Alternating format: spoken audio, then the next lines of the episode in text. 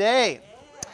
So today is special for a few reasons, right? So, one, I think we'd like to welcome back the studious young adults from camp. You know, when you're missing, right, there's less bustle. There's uh, definitely a hole that is missing, and uh, we are uh, very appreciative of your uh, coming back and being with us. I hope that you learned a lot about yourself and you built relationships. One of the key things of being a Christian is you learn that you don't do this battle alone. You have to have relationships. And I uh, am grateful that you are all back. We're very excited. We will have a Camp Sunday next Sunday when the kids come back, the younger, tender aged children.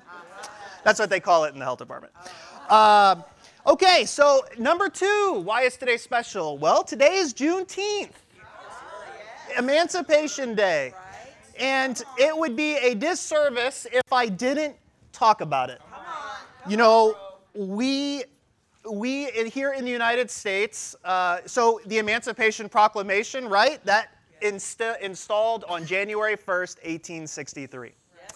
Uh, Abraham Lincoln did that and said, We are all equal. Yes. We are not going to have slaves. Yes. So on June 19th, 1865, two years later, the last slave was freed in Galveston, Texas.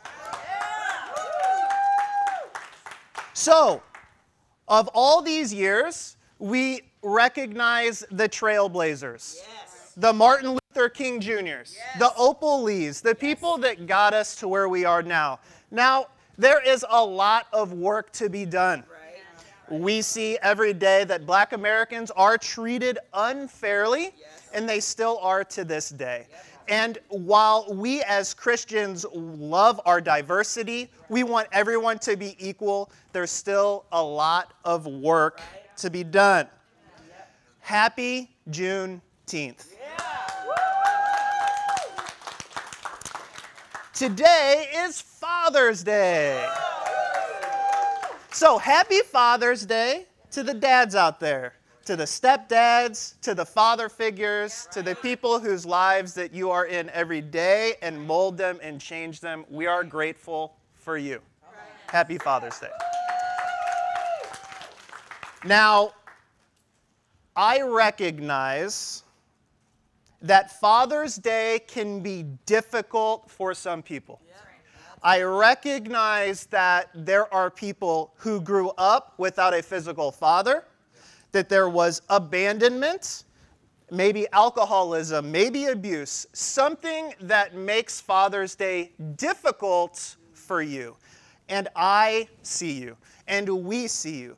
And I want you to know that while I do have a Father's Day centered message today, it is not based on a physical father, it is based on our Father in heaven. And so, I do want you to know that I do see you. You are going to hear a little bit about my life because it's interesting. And so I do understand. I understand where some of that hurt comes from. And while it's a little bit different, you will see why. But let's say a prayer for those people and for our service. Dear God, thank you for being our Father. Thank you for being compassionate, slow to anger, abounding in love. We are grateful for you. God, I pray for the people who have struggled with Father's Day, who, who see it more as a hurtful day than a day of rejoicing. Please wrap your arms around them. Please be with them. God, be with the fathers, the father figures. Be with them and love them. God, we pray for a service. I pray that you're able to speak through me, that we can have and enjoy this service together, and that it is encouraging to you. And we pray this in Jesus' name. Amen. All right. So, today we're going to do a story. Okay. We're going to do a story in a Bible that you're probably all very well aware of. It is the prodigal son. the lost son. If you have your Bibles, we're going to be in Luke 15, and we're not leaving there. All right. So I'll be reading from the NLT version. So if you have a fancy little Bible app that you can uh, change the notation so that it reads along with mine, that is the version I will be reading from. Uh, I have a slide. If you could put that up. Okay, so it's difficult to see, but that's okay. This is a Rembrandt painting. So I am not a teacher, but I am a nerd, and those go hand in hand. So, this is a Rembrandt. A lot of you have probably heard of him. He is a painter in the 17th century. This was one of his last paintings that he ever painted. It was done in 1669, also the year that he passed away. Now, there are some interesting things on this, and mind you, it's artist interpretation, but hey, let's, let's point out some interesting things. So the son is here in the father's arms, the prodigal son, the lost son. You'll notice his sandals are broken, he's dirty. It's hard to see, but he actually still has a knife on the side of his belt, uh, probably to fight off all the people out there because there was a famine, which we'll read about here shortly. You have the brother on the right with the folded arms, kind of looking eh, irritated. One of the most interesting and debated things on this painting, and it might be hard to see, but you can look it up if you're interested. If you'll notice the father's hands, his left hand looks thicker, it looks manly, masculine. His right hand, feminine, longer fingers. You'll notice that there's a feminine hand and a masculine hand. And the reason why is because God assumes both roles. And it's an interesting interpretation to that. Um, Rembrandt is my favorite painter. His, he painted this, the, the storm on the Sea of Galilee. If you've never seen it, you should look it up. It is truly amazing. It was one of the paintings that got stolen in 1990 in Boston. Uh, there is a Netflix documentary about it.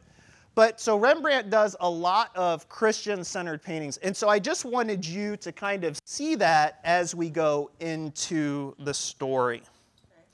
So, Luke 15, and it starts in verse 11. It says, To illustrate the point further, Jesus told them this story. A man had two sons. The younger son told his father, I want my share of your estate now before you die. So his father agreed to divide his wealth between his sons.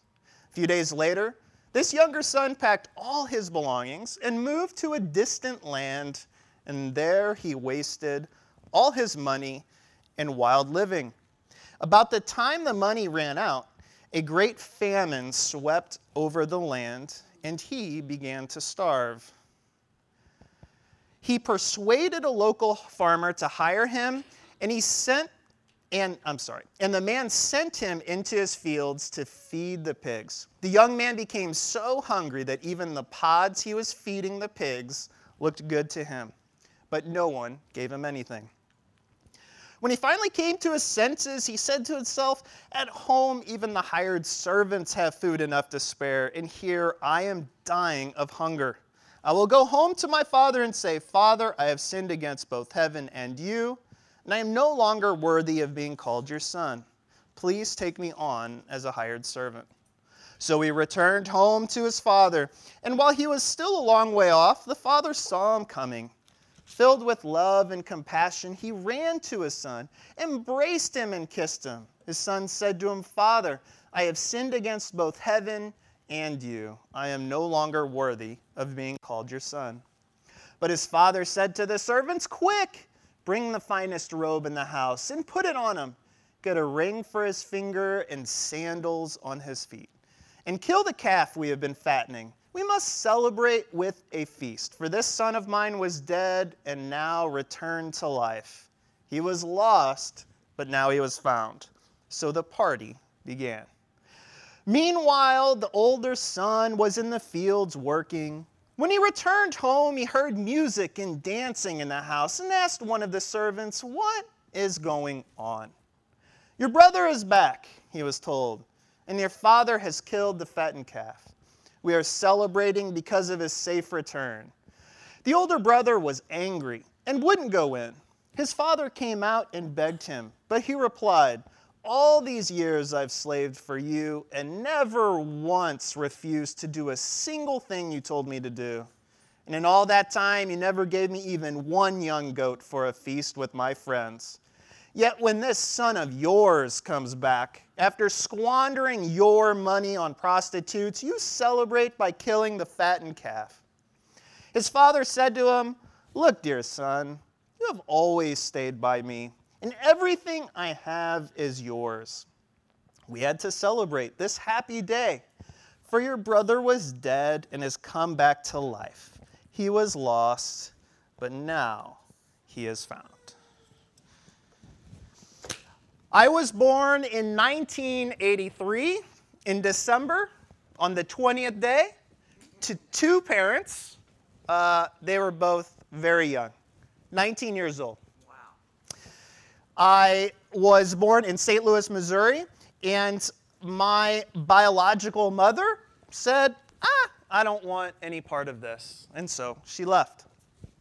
I was raised my entire life by a single dad who was young, who was trying to figure out what he wanted to do when he grew up. And I was kind of a holding back factor because, well, you got a son at 19, uh, it becomes very difficult. So uh, we lived with my grandmother for uh, quite a few years before my dad was finally able to save up enough money, and we moved into a small uh, apartment.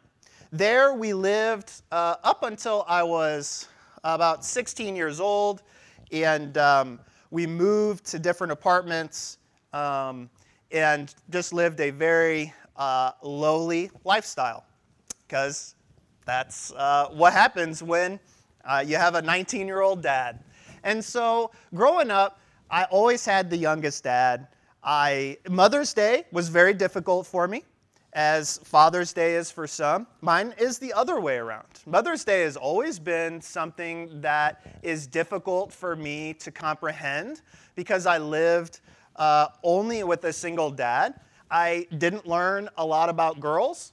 I didn't learn a lot about emotions. And so all, all those things kind of catapulted into uh, where I kind of went astray. And you'll hear about that as well. But growing up with a single dad, you know, Father's Day for me is great because he was always there. He sacrificed a lot, and it's one of those more unique situations of having that. And like all my friends growing up, they, you know, had two parents or they had a single mom. I was the only one for my, my whole life growing up that had a single dad. And it was kind of an interesting a way to live. Now, this story is interesting because we don't see a mother figure. We see a father, much like how we have Rembrandt that painted two roles. And that may play in a creative interpretation a role on maybe why he had left. But often in this story, we're asked one of two things which son are you? right? Are you the prodigal son? Uh, maybe, maybe he didn't like dad's rules. Maybe it was too much for him. Maybe he didn't like an older brother that was too righteous, showed him up. So, what does he do? Well, he asks for his inheritance and he goes off and he lives a wild life. And we read a little bit about that in the story of the things he was involved in. And so he's lost. And often asked, is that you? Are you uh, lost? Are you involved in bad things? Do you have shame? Do you just want to go off and do your own thing? The second question we're often asked is, are you the good son? Are you the one that is been around for a long time, been doing your own thing, uh, but following all the rules, right? You're, you're kind of coasting And you have this pride of, man, I follow the rules, I do this stuff, I know what I'm doing. Do you grumble instead of rejoice, right? Do you get irritated when people come back or things like that? Are you the good son? So, the, the, this lesson isn't focused on either of those two very popular questions because there's three vantage points from this story. I think the real lessons that we learn from this story, they come from the Father. They come from how he treated. I think the first thing that we see with the Father is that he respects his son's need to make his own decisions. And I think that's an interesting quality. It doesn't say he respects his decision. I'm just saying that it, it respects his need to make his own decisions. So we hear the term free will, right? We hear that term a lot. And what is that? Well, what does that mean? It means that God allows us to make our own decisions. And we see that in this story, and we see it in our own life. Now, in my creative interpretation of this story, and it's good and healthy to do, I imagine that the father tried to reason with his son. I imagine that there was a conversation. We don't read about it in the Bible, but we know that as a fatherly figure, I imagine he wasn't just like, okay, go. Here's your stuff. I imagine that there was real dialogue, right? Are you do you want to do this? I've been down this road before. I don't want you to do this. But ultimately at the end, he allows him to make that choice and respects the decision. He doesn't beat him up, he doesn't call him names, he doesn't throw things or yell at him. And, and the question is, is how can we model that in our own lives? You know, we see people make bad decisions every day, and we see it in our own lives. And while we don't, we, what we want to do is we want to respect their decisions and do what we can to kind of have that creative dialogue that I imagine, imagine that the father had with his son. The second thing that we learned is the father never gave up hope. He was patient. And he did it knowing that his son willfully went down the wrong path. Well, how do we know that? Well, he saw him from a long way off. And if you see him from a long way off, what does that mean? That means that you're probably looking. You're probably out there looking. Now, he's patient. Doesn't mean it's not hard. Doesn't mean it's not painful. So we aren't dismissing the feelings that he is feeling, but he does have hope and patience. Do we have this kind of hope and patience? The interesting thing is, is that it talks about a famine. Well, we know, at least based on that, that it was probably a long time. How long does it take for a famine to hit, cause all the food to disappear, and then him becoming starving and coming to his senses. How long is that? It's not a week long bender. Months? Maybe. Years? A decade? It doesn't say. But think about it. How long does it take for a famine to ravish a land? Probably takes a long time. That's up to you to think about. Do we have patience for our children who want to become disciples? Do we have patience for our adult children who have chosen another path? Do we have patience for our coworkers, our friends, our family, and everything in between? You know, there's a lot, you know, and, and that includes people we like and people we don't like. All right, let me give you some hope on that particular part. So I grew up in the church. I was part of the church for a long time. I decided to leave in my 20s. Uh, in my 20s, I decided this wasn't the life for me. I went back on my promise to God, and I went and I lived that exact life that you read in the Bible. I destroyed lives. I was terrible to my own body and to my own self, and I committed a lot of pain and destruction throughout. I went two years without speaking to my parents, um, and I have a very good relationship with my parents, but I was just such in a bad place that I didn't talk to them. It was about two, actually, it might have actually been closer to three years. Didn't talk to him not once. Did, that's three Christmases, three birthdays I didn't respond to. That's three ev- Thanksgivings I didn't go to. I didn't, I didn't want anything to do with him. And um, I, I continued this lifestyle up in, into my 30s. I, for over 10 years, I lived with different people. I did a bunch of terrible things, and I can tell you about those things another day. But what I'm telling you is that my parents never lost hope. My dad, especially. He always talked to me. He would always, you know, when I, after three years, I started talking to him more. I started, you know, showing up a little bit. I went to dinner here or there.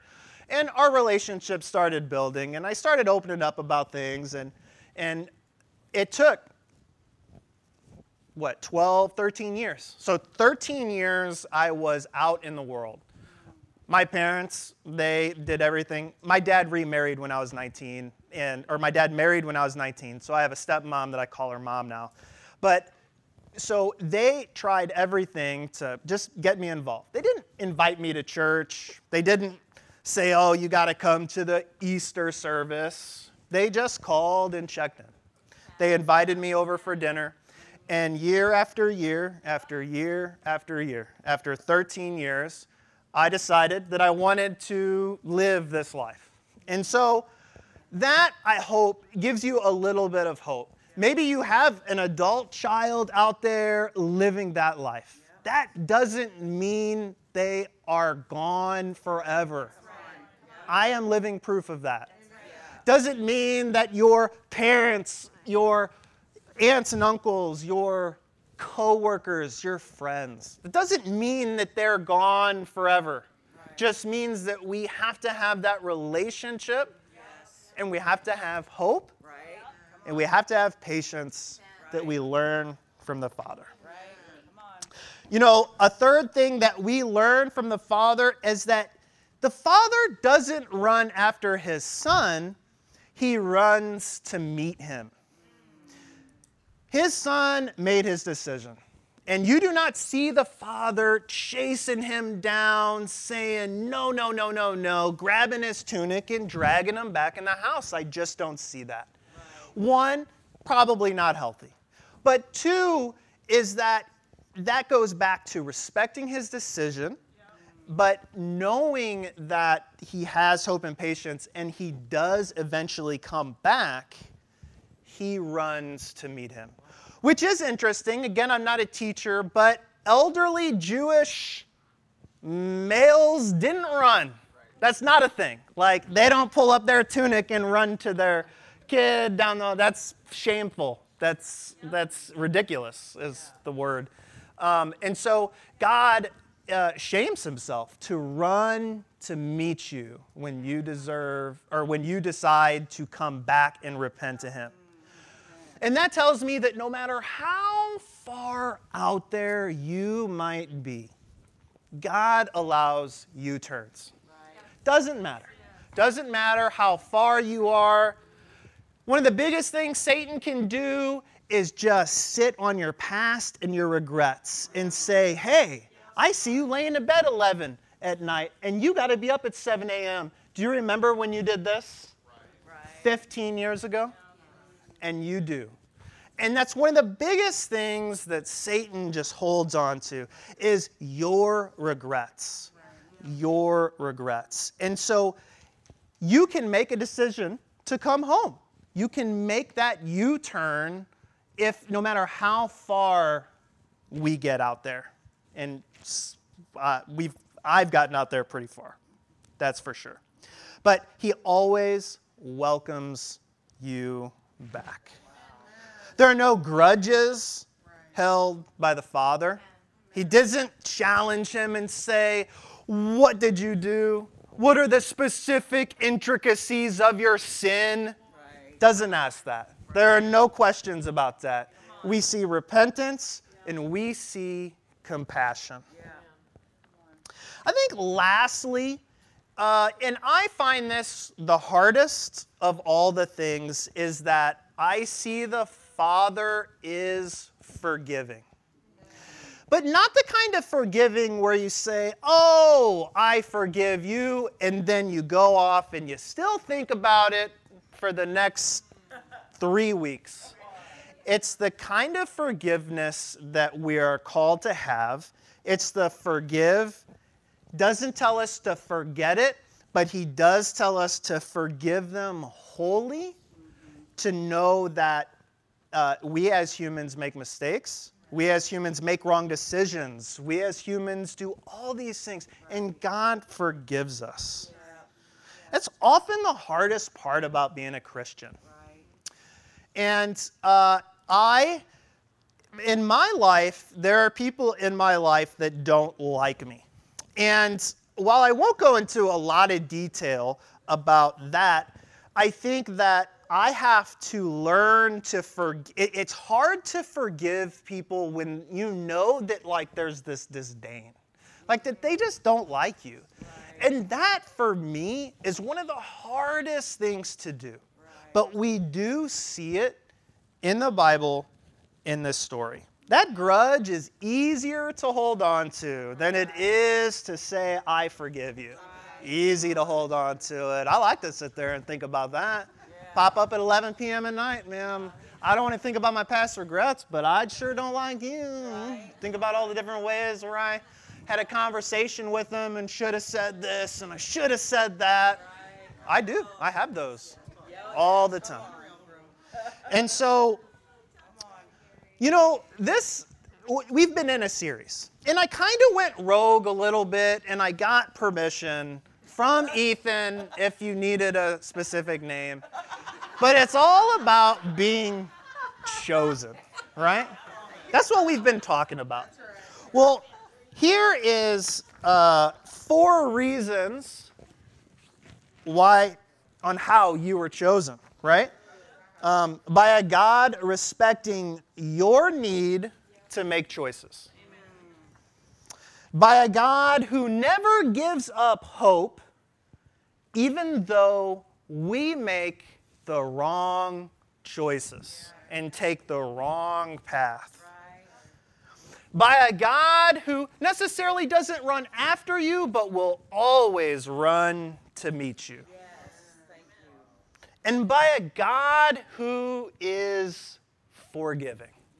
That's how you are chosen. That is being chosen by God. Those four things right there.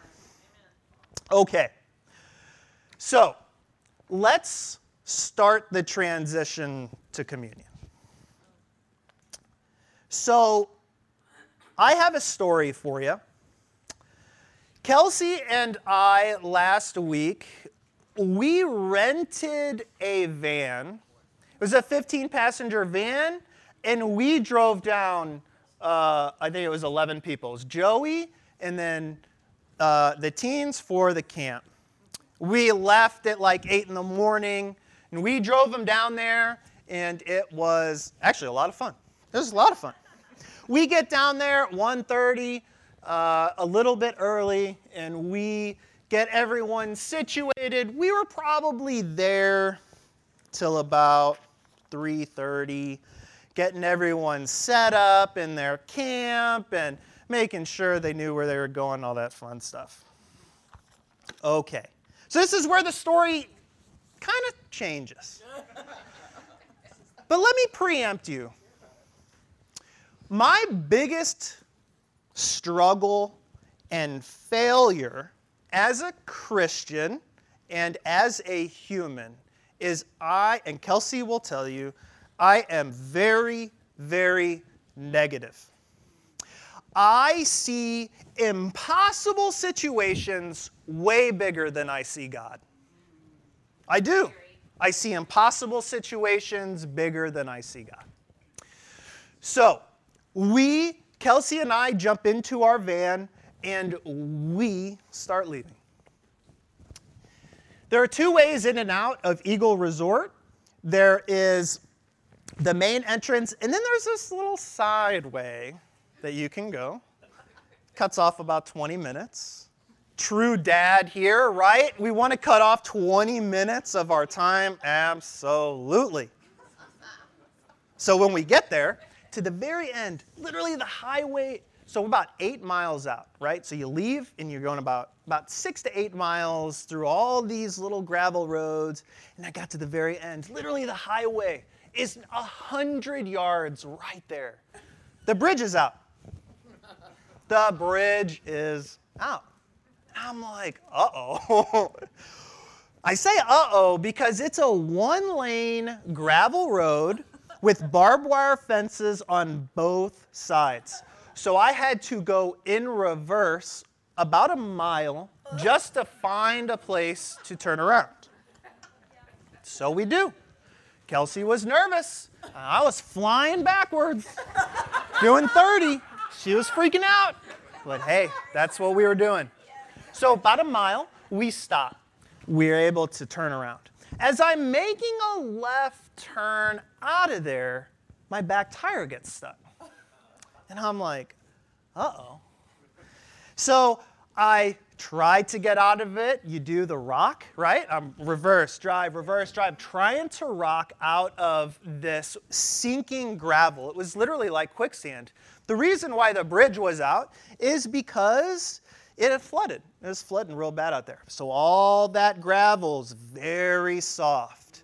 And what ended up happening was I buried it so bad and so quickly that the spare tire underneath the rear axle, it was sitting on it. So now I have no power to my rear wheels. So let's recap. Kelsey and I are out there, right? We're six to eight miles outside of camp. It's 102 degrees. We have no water because we were just going to stop at the gas station. And we are in the middle of nowhere.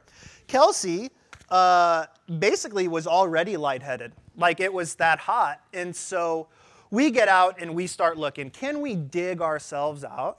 Kelsey was like, let's just dig out. And I'm kind of looking at it.